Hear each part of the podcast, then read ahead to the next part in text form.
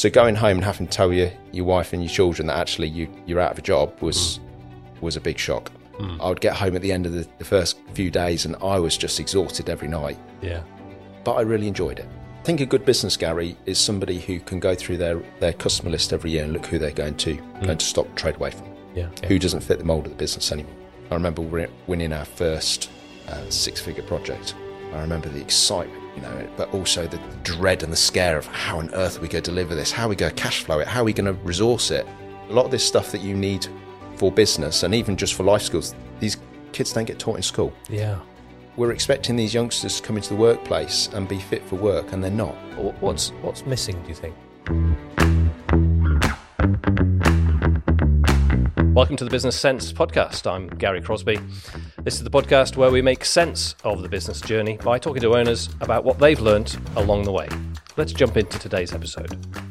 Mark, thanks for joining me this morning on the Business Sense podcast. Pleasure to be here. Thanks for having me. Yeah, I'm looking forward to the story of uh, of how you um, went through from being a, a tradesman yourself all the way through to setting up and running a, a successful company. But um, let's just go right back to the start. Um, I imagine at this point you you're at school and you've got some choices in your life, and at some point you decide that you're going to be a, an electrician, be an apprentice. To, What what happened there? Um, so I suppose a little bit of influence there comes from family background. Um, my brother was a was a plumber at the time. Yeah. Um, he's he's quite a bit older than me, um, and it was actually my sister who came up with the suggestion of being an electrician. Right? Um, that was randomly when we were out walking the dog one night, Yeah. um, and that's kind of where it all stemmed from, really. Um, as we then went through the various careers things at school, um, I wasn't particularly academic, and as you can imagine, they tend to push you down the trade route when you're not particularly academic Right. um, certainly back then at, at school. Um, so we then progressed through through applying for apprenticeships. Mm. Um, I was quite fortunate. I got into quite a good uh, apprenticeship. I was um, on RAF Wittering for my first year of my apprenticeship. So I, I looked after the maintenance of the buildings with the electricians there, which was some really good experience and fantastic stuff to learn on there Yeah. some really good experiences. Um, and then from there, I was made redundant after 18 months when the company I was working for lost the contract. And I went on to work for another company looking after the uh, Cambridge County, County Council uh, properties. And again, some really good experiences there, some really good uh, learning um, opportunities, um, and working with some really good engineers who took the time to teach me. So I was very fortunate from that point of view, really. Mm. And when you're in that environment, d- did you spot other people stepping out to start their own businesses? Was there a sort of trend there that you would be an apprentice for a while, do some work, and then maybe think about starting yourself? Not so much. Not so much when I was younger. When I became qualified, absolutely. So um, I remember being um, as a young. I was still in my third year of my apprenticeship then. When the company I was working for actually took me off the tools to be an understudy to one of the contracts managers, right. um, and you could then start to see a bit of a trend happening. Then um, you would, when I qualified, I remember working over a, a site over in Kettering. Um, and I specifically remember then seeing a big trend of self-employment happening among, within the within the industry. Mm. And and was it always successful, or did you see people going out, giving it a go, and then thinking, mm, "I want to come back and you know have the security of a paid job, if you like"? Um, thinking back to that time, I don't recall. I don't recall seeing that. There was a lot of. I think back then, because of the way the economy was, there was a real influence on people wanting to go out and be self-employed. Mhm. So even after I was qualified, I went out and did a bit of contracting for a few years. Yeah. Um, and that seemed to be very much the trend. I think setting up a, a business as such maybe wasn't quite so, um, I was going to say quite so easy, but maybe wasn't quite, uh, people weren't maybe quite so keen to do it as maybe what they are now, Mm. I would say. Mm. So I guess there must have been a moment then in your career at some point where you were looking around thinking, um, I think I can probably do this on my own. Talk, talk me through that bit. Yeah, so I think as a youngster, I've always really, I've, I've always really wanted to have my own business. Mm. As- Going back to be- being a young lad at school, um, wanting to do it and doing it are two very different things. Yeah. Um, and I think I, I always felt as a young engineer, I never really had that skill set to be able to really pursue that as much as I wanted to do it. Mm. Um, I think when I um, went through the period of contracting, I thought I was probably going to be able to to develop that.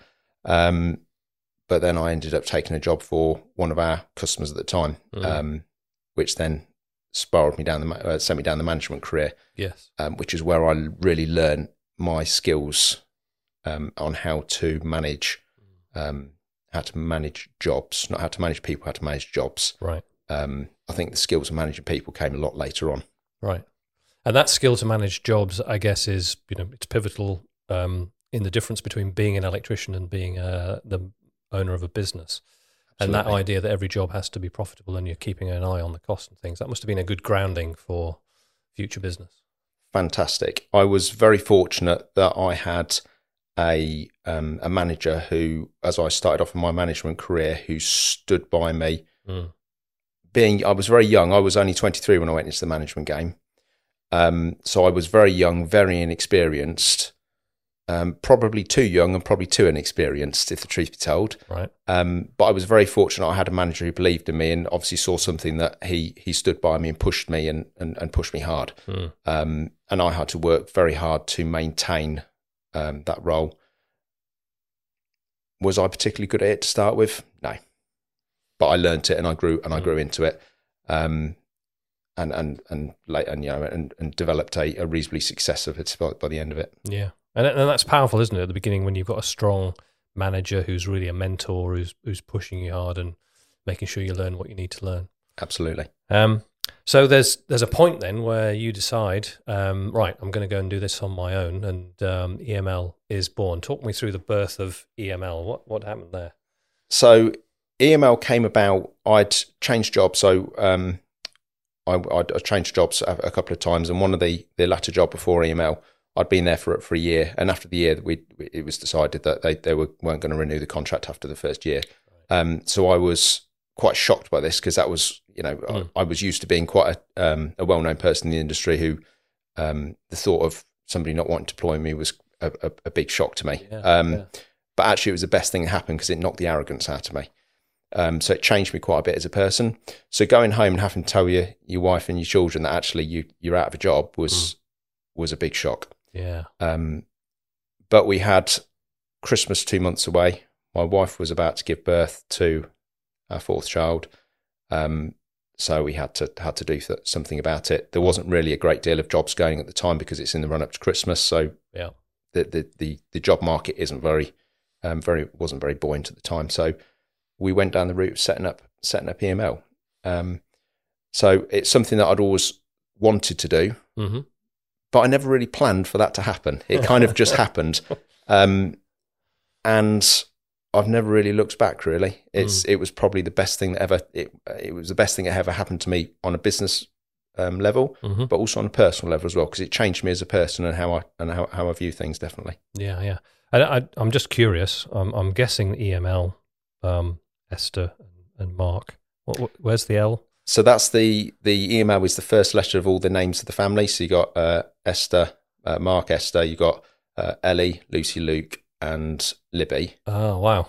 Yeah, and then we've got our fifth child, who's Freddie, but he came on long after EML was, was born. So he's, uh, we're not going to put an F in there. There- there's no there's no place no, for an F. Not no, we're not going to change the name for that. But yeah, that's So, so mindset wise, you've um, made that decision, kind of had the decision forced on you in a way to to take that leap um, yourself.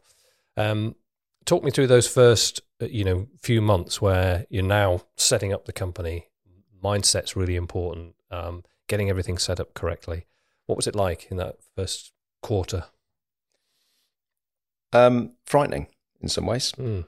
Um, you are now completely dependent on getting that work through the door and being able to get it. Um, the biggest thing for me was I had to go back out on the tools. Now I'd been off the tools for number of years. Yeah, Um, and while you may never lose your ability to do your trade, you lose your uh, you lose your speed at doing it, and you lose lose almost like your fitness. It's almost if you stop running for a while and then go to run again, it's a big shock to the system, isn't yeah, it? yeah, yeah. It was very much the same as going back out in the tools. So I was going back out in the tools to start with, and that was hard. That was really hard. Mm. I would get home at the end of the, the first few days, and I was just exhausted every night yeah.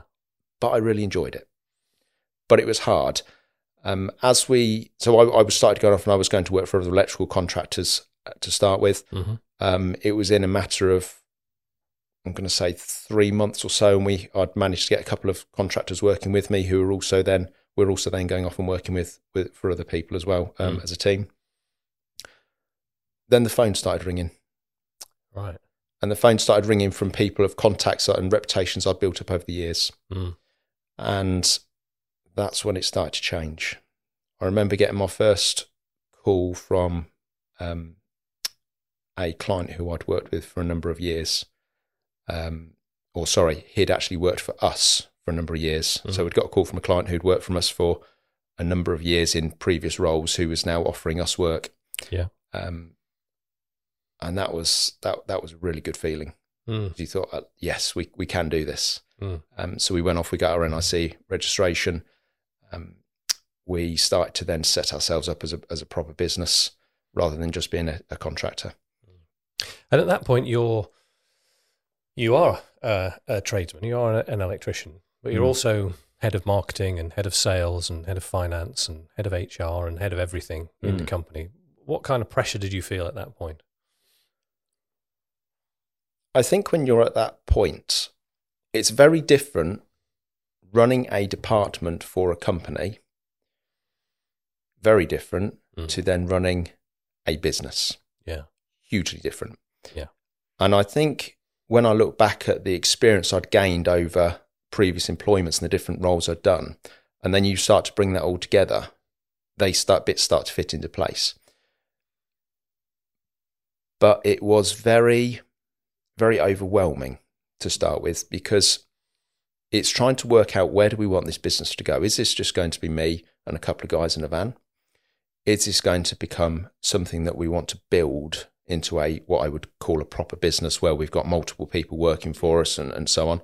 Um, so I remember sitting there and drafting up a bit of a business plan for it Yeah. and writing it down. I, I, part of me want would like to go and grab it at some point and have a look back through it, but I know some of the numbers we put down for the first three years of what targets we wanted to hit. I mean, we we well exceeded those, but um, you look back through at, at some of those things that we've done and the little, uh, say for instance, some of the marketing ideas that we'd taken over, we'd learned over Mhm. the years that we'd started to implement and put in there, and started to to to put the join all the dots and put things into place. But I think the more I did that, I think the more I realised how much I didn't know. Mm. And, and that's an important point, isn't it, for business owners? Because it makes them, they then think to themselves, who do I need to get in to fill the gaps in my own Absolutely, yeah. knowledge? Was there a, a particular moment where you decided, right, now is the time and I need to get people in and around me?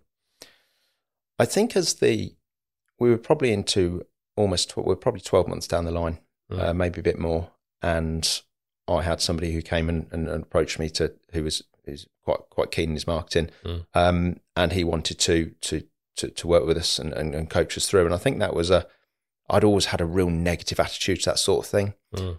but I think that was the point. Part of me thought, let's give it a go and see where, see how this goes. Yep.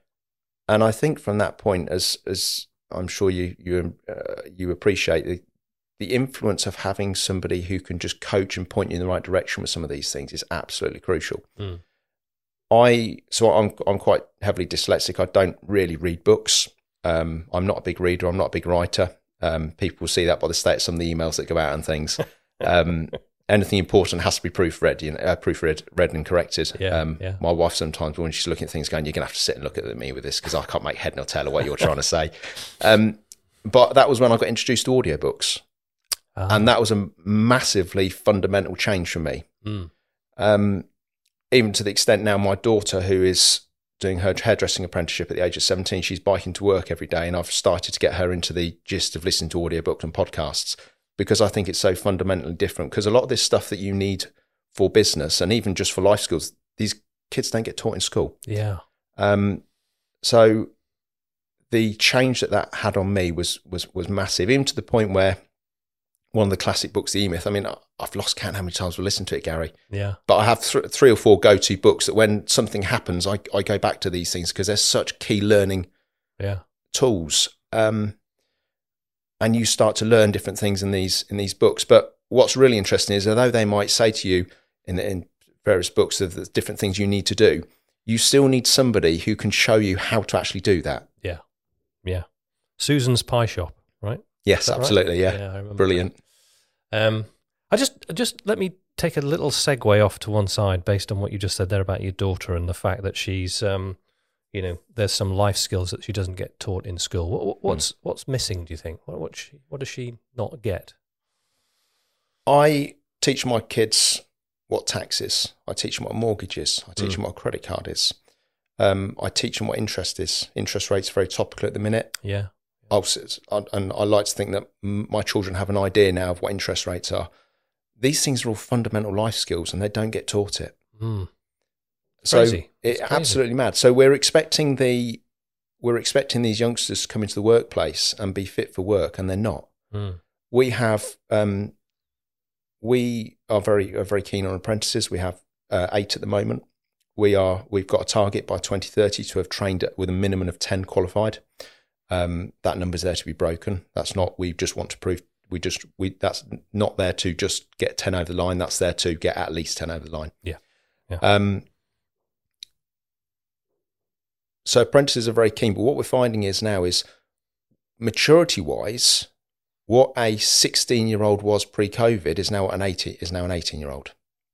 They've lost a massive area of maturity. They struggle to a lot of youngsters struggle to communicate. Yeah, Um, they just don't seem to have the maturity in in life.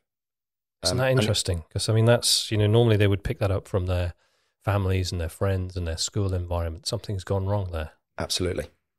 So we're now having to find that if I was to go back two years ago when we were to have a 16 year old apprentice in the business and, them, and their parent was to contact me, I wouldn't really entertain that because I, my attitude would be very much a case of they're in the workplace now, they're, they're, they're here in, a, in an adult Mm. environment to, to work. I have a very different view on that, partly because I've seen my daughter go through the process. And although I don't get involved in what my daughter does with her, Mm. her employment, that's up to, between her and her employer my daughter will come home and she might ask questions and we might advise her. Yeah, It made me realize that actually these apprentices do the same with their parents. yeah, And is it such a bad thing to, while they're so young, to actually involve the parent sometimes? And maybe if there is a concern with, with, with the child, whether it be that they're, they're not performing at college, to actually make the parent aware of that so that they can support support the Mm. child Mm. because they are still children. And I think that's one of the one of the, the things that I've learned as well. yeah. That, that is fascinating. And of course, the, the parents themselves have got to have some skills in order to advise their children how to behave in that adult environment. Absolutely. which is interesting. Absolutely. So, um, yeah, that was a, a little segue there. But uh, uh, just coming back to the company, then uh, it's starting to grow now. You're 12 months in. You're thinking about, you know, the business plan. Maybe there's a longer term kind of end in mind type Mm. strategy. Um, when did you start to build the team? we I remember taking on our first employee. It was a year in, Mm. and it was a young lad apprentice. Um, and he came to us. He was a year into our his apprenticeship. He'd relocated with his parents because his, his parents were in the in the uh, uh, RAF.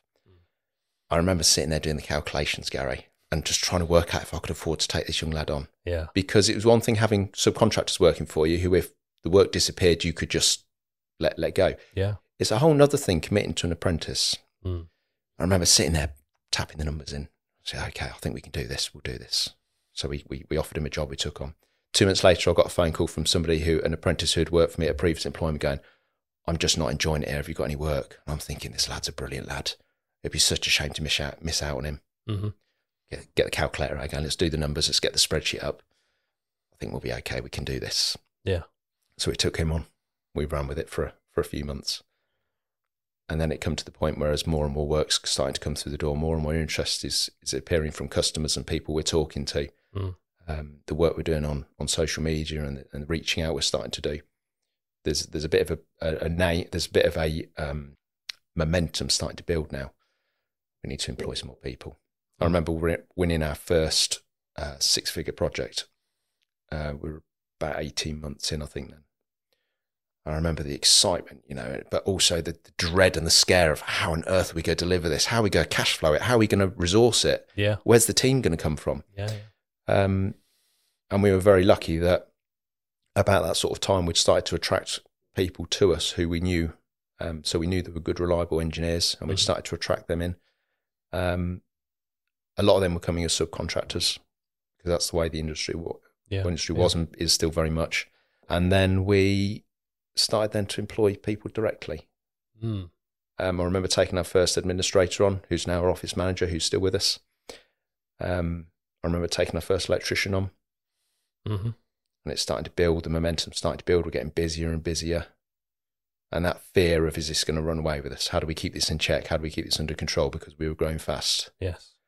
and then it's the the idea of we've now got to build a culture we've now got to create something one of the the big things when we set, when I set EML up I remember talking with Esther about it when we were doing it and it's about creating a business where people enjoy coming to work. I'm not saying you have to come and skip through the door but you have to be happy in your job Yeah. if you're not happy in your job you're not happy at home and I'd worked in a, two or three companies with toxic environments, especially the one before EML. Yeah. Um, and for me, that was what I wanted to absolutely avoid. So we took all the good things that we'd learned from the businesses that we'd worked in, took all, left all the bad things, and made a point of making sure they were left at the door. And that's then what we tried to create. So as we started to employ people, it was then a case of starting to build this this culture, Mm. and then COVID hit. Let, let's just just before we talk about the the, the COVID thing, culture is you know best designed. I think you you know as you say, you pick the best things out of your own life experience and decide that that is going to be the culture, Hmm. rather than letting it just kind of bubble up. Um, what was it like to when you hired that administrator and you were thinking this is not a uh, this is not an income generating post. This is a cost to the business, but it's essential that we have this person here. How did you make that decision? that decision was partly made out of trying to relieve some of the work from me. Mm. Um, I think it's very when you are trying to do everything, things start to go wrong, and you have to know when the time is that you have to let go. Yeah. Um, I'm not particularly good at letting go. I'm probably a lot better at it now than I used to be. Yeah. But I certainly remember that stage when she was turning up on the first day, and I'm sitting there thinking, "What am I going to get her to do?" yeah. Yeah. What am I going to trust her with? Absolutely, Yeah. you know, Yeah. That that is interesting because I mean it is a big step to take on someone who's not generating revenue. massive. The, the other thing that you said that just caught my attention was that you know you've got to be careful that the business doesn't run away with you Mm. because I know that certainly that a lot of people that I've coached their tendency at the beginning, uh, uh, as I think was mine in my own coaching business, was to say yes to everything at the beginning. Was there a moment when you you know grew the confidence and and and were able to say um, no or not yet or I think that's probably only come in the last 12 months, Garry.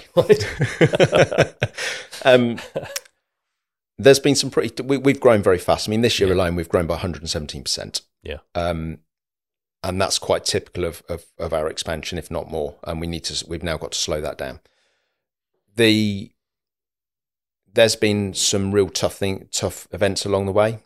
Um, and we've and there's been times when we've kind of had to sit there and go, do you know what? We're gonna we're gonna stop working for this client because this client doesn't suit our business anymore. Yeah.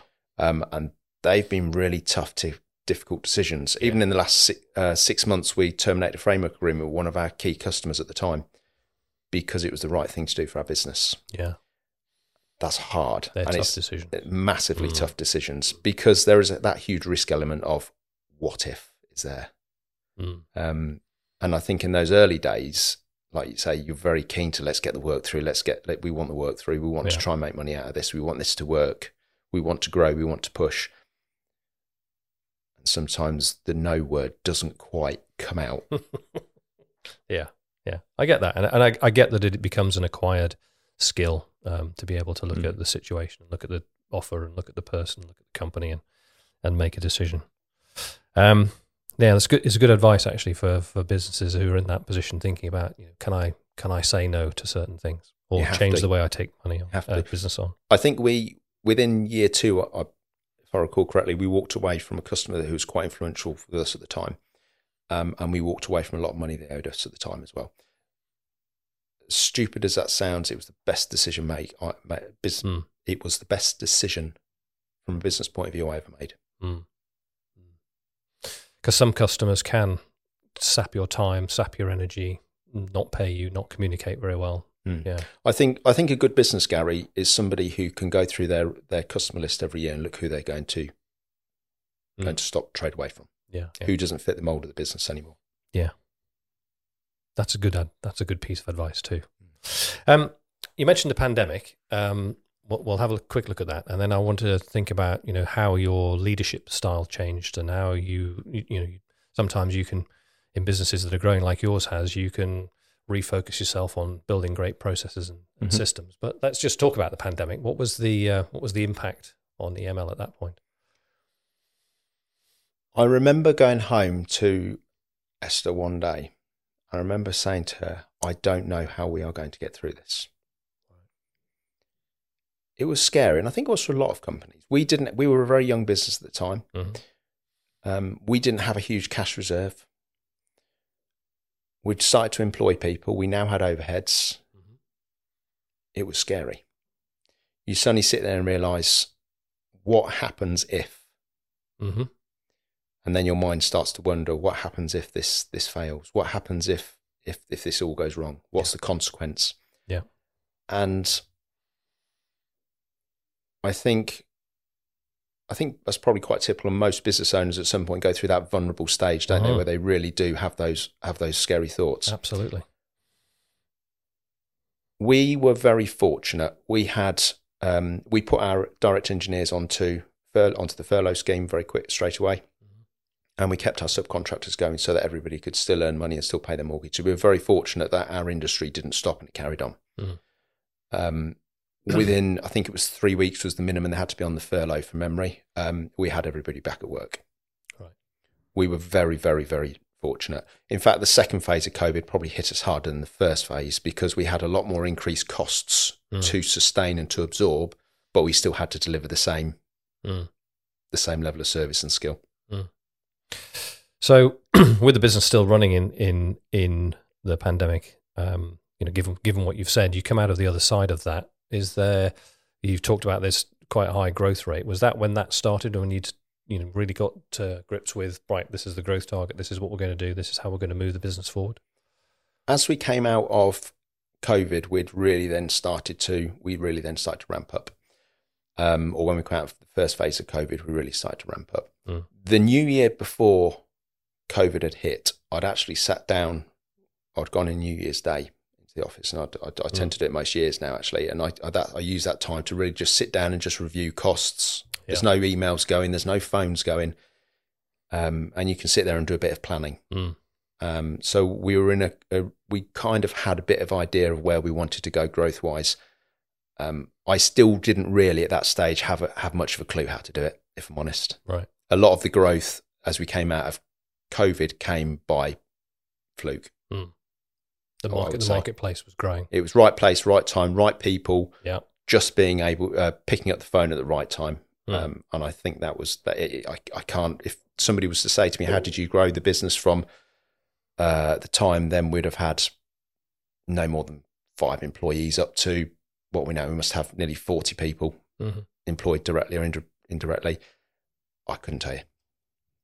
Fascinating, fascinating because market forces are out there and they exert pressure or uh, otherwise opportunity on businesses. Yeah.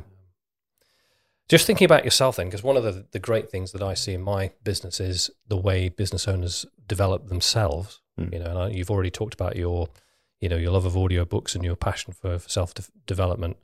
Um, thinking about your leadership style and the way that you lead this group of you know nearly forty people now, what's changed in you over this time, and what kind of leader are you? That's a really good question. Um,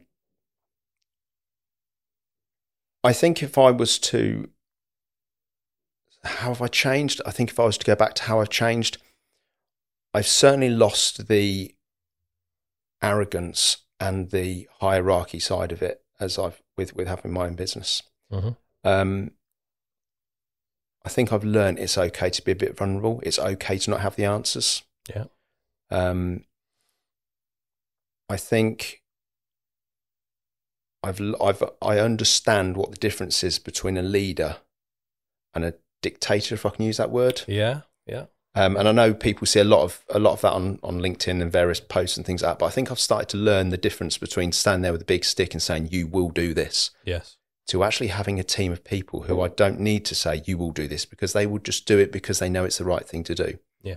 Um, or they'll do it because it needs doing, and I don't have to ask because And- they and because they're part of something. behind them as well. You Absolutely. understand how the business cycle works. Mm. Yeah. In fact, I remember um, in one of my employments, one of my managers used to talk about making sure you had everybody on the bus with you. Always talk Yeah. about making sure everybody's on the bus with you, with, you know, regards to your team. Yeah. So I think it's- always good to take it, in his words, you know, take a look back and make sure everybody's on that bus with you. Mm. Because if you don't, and you don't keep keep your team in place, you don't keep them motivated, you don't look after them, and you don't lead them, Mm. they fall away. So I think I've I've learned the difference between well, I've learned what leadership is to a certain extent. Now, am I the perfect leader? Absolutely not. I've got a long way to go. Um, but I think we've developed a team now and a culture within the organisation that care. So to give you an example, I, was sitting down having a conversation with one of our uh, members in the office the other day, and their words to me were, "I've never worked in a place like this before." I can't describe how different this is to working in any other business. Wow. And that person's been there three, four years. Mm. Um, people who sometimes come into our business, they struggle, maybe struggle is the wrong word. They find it very different to what they're used to working in because we have a very different way of working in how we treat people, how we look after people. Um, and I think probably the big thing is we, we, we care Mm. they're not just employees, they're not just numbers, they're, they're people. Um, and they're part of our team. So, so as the leader, um, you know, one of the one of the profoundly important roles of a leader is to you know show people the future and get them to come along on the bus. You know, to use Mm. your analogy, and, and and go with you as you build um, EML going forward. How do you convey your vision of the future to that group of people? Because that must be part of the motivational force. With great difficulty. it's not an easy thing to do. No. Um, last year we had what we called an EMM, an EML day, which actually went down really well, which is where we basically shut the business for the day. Mhm. And we took everybody out, uh, everybody off to, we used a meeting room at one of our suppliers hmm and we put food on and, and so on. And we spent the morning where I gave a bit of a talk about the business. We talked about the history, where we'd come from, because a lot of people didn't know. Yeah. We spoke about where the business was going and what our plans were for the future. And then the afternoon, we talked about um, what does good look like. So Mhm. how can we improve the business? Yeah. And we got everybody involved in in that side of things, that things that we could change and things we could improve. And we'll do that again. We're probably going to look at doing that probably December time, I think, this year, Yeah. rather than in the summer. How do we get people? Make sure people are on the bus. We involve them. I think that's probably the best way to, to put it. Um, we talk quite openly with um, the key members of the team of what the, what the plans are. Do I know exactly what the plans are for the future? No, if I'm honest. Yeah. Because they change and they evolve with the, with the business. Yeah, and I think that's okay. I mean, I think it, you know, often we look, you know, far into the future, and and it's uh, it's very difficult to look. I don't know, probably more than a year actually in any form of detail. You can have a you can have an idea of what three years and five Mm. years looks looks like, but the external environment changes so quickly uh, as, as well. But the fact that you are actually planning and thinking about, you know, conveying that to the people is a powerful motivational force. I think one thing that I've I've certainly learned over the last 24 months is the importance of planning and budgeting Mm. and and having a plan.